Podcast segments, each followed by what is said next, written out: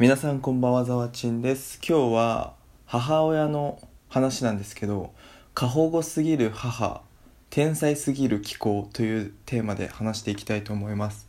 で、まあ、結構うちの母親過保護っていう感じがしてまあ今どこ LINE みたいな結構来るしあ今は一人暮らししてるんで来ないですけど学生の時に今どこ LINE が来たりとかあと一番困ったのが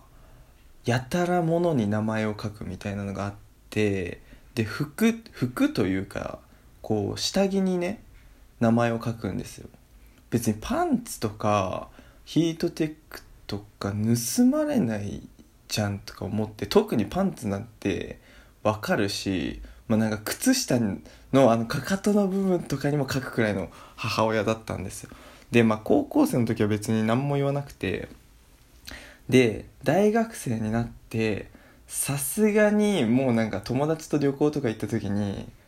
なんか名前書いてあるのダサいじゃないですか。で母親に結構強めに「マジで名前書くのやめて」って言ったんですよ。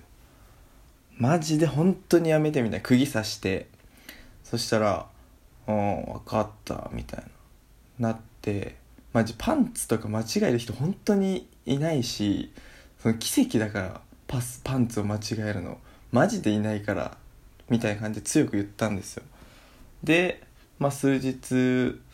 数日ではないかな。またこう友達と旅行に行くってなった時にこうあの荷造りをしてた時にあのパンツをねしまってたんですよ。そしたらいつもは名前普通にローマ字で書いてあったんですけどフルネームで。今度イニシャルになってたんですだから英語が2文字みたいな。いや短くすりゃ怒られないと思ったのみたいな。さすがにこれ言いますよね。って言ったらなんかめっちゃ爆笑してて母親が。いやその時今はこうやってラジオで話せるからいいけどその当時の時マジで本当にあんなに言ったのにイニシャル文字数減らせばいいって思ってる母親にマジで怒りました。それ以来もうさすがに